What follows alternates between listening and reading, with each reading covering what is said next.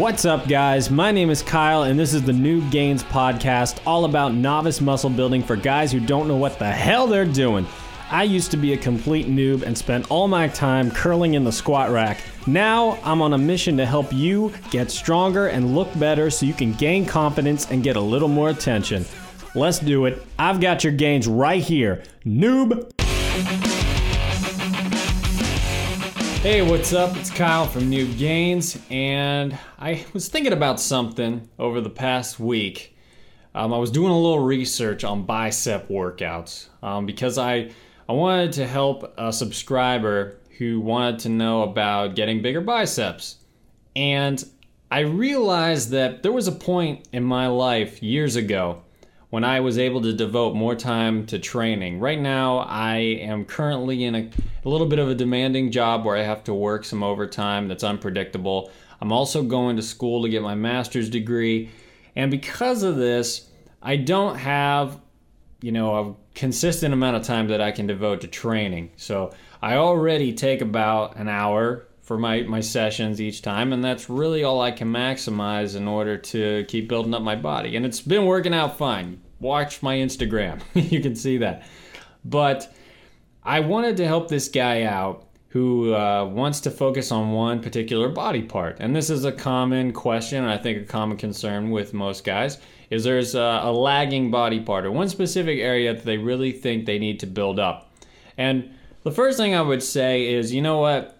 As a noob, you need to realize that when you're training, you're going to be hitting a lot of body parts all at the same time because you're using compound lifts, right?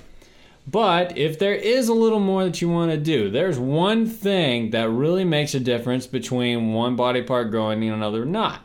And it all has to do with this word frequency. Now, I know it might be tempting to jump on someone's eight hour arm workout or something like that. You know who I'm talking about. But that isn't going to help you in the long term. You can do one eight hour workout, and at the end of that day, your biceps are going to be bulging as big as your head. And that's, you know, it looks like you made a lot of great progress. But after about a week, all of that's going to go away and you'll realize that it really did nothing for you. And you got to think about in your own training, when you're training everything else, what makes the biggest difference that makes your muscles grow? And it has to do with you train them on Monday, you train them on Wednesday, you train them on Friday, and then you did it again next week, and then the next week, and the next, until finally adaptation occurs and your body realizes that in order to keep up with the amount of stress that you're putting on it, your muscles have to change, they have to adapt, they have to get bigger.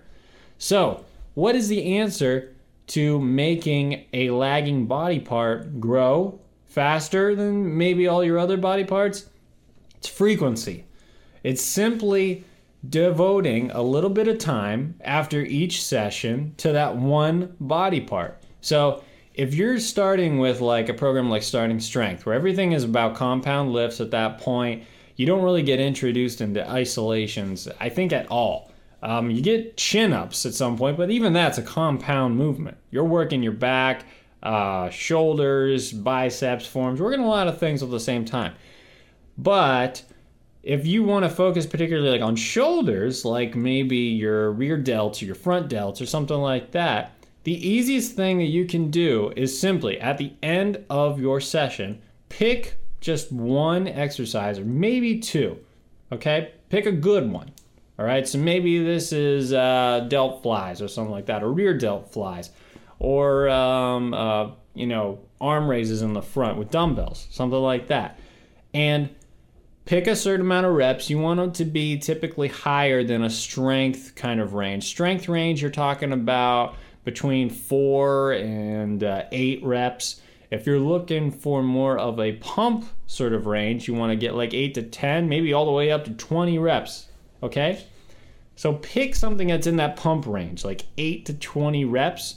Do that three times with that one or two exercises and do it at every session. That is the key, doing it at every session. You do it just at the end of Monday's session you know what? You may not be getting enough stress on that particular area to force it to grow. Remember, you're a noob and your body can recover a lot faster. Like only 48 hours it takes in order to do that. So I would suggest taking that exercise and performing it at the end of every session.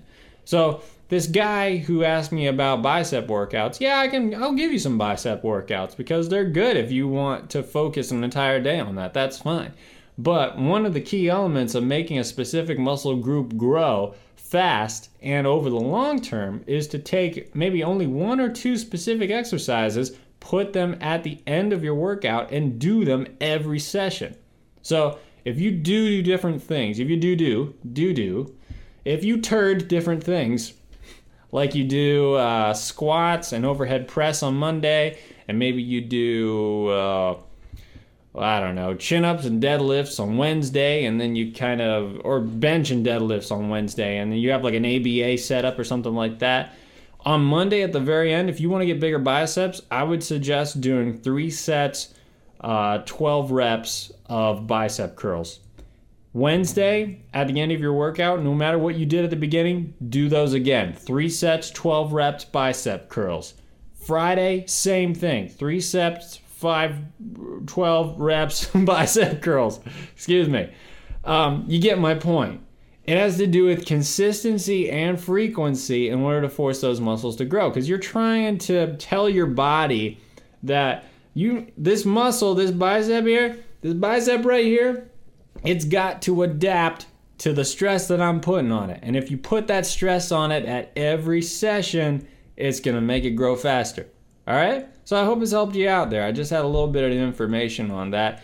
If you liked uh, what you see, make sure you uh, hit that like button if you're on YouTube. If you're listening to the podcast, uh, why don't you go to iTunes? Go to the listing there, give me a review. I'd really appreciate it and it really helped me out. So that's all for today. Uh, we'll talk to you later. Go and make some gains. Thanks again for listening to this episode of the Noob Gains Podcast. For more great muscle building tips, go to noobgains.com.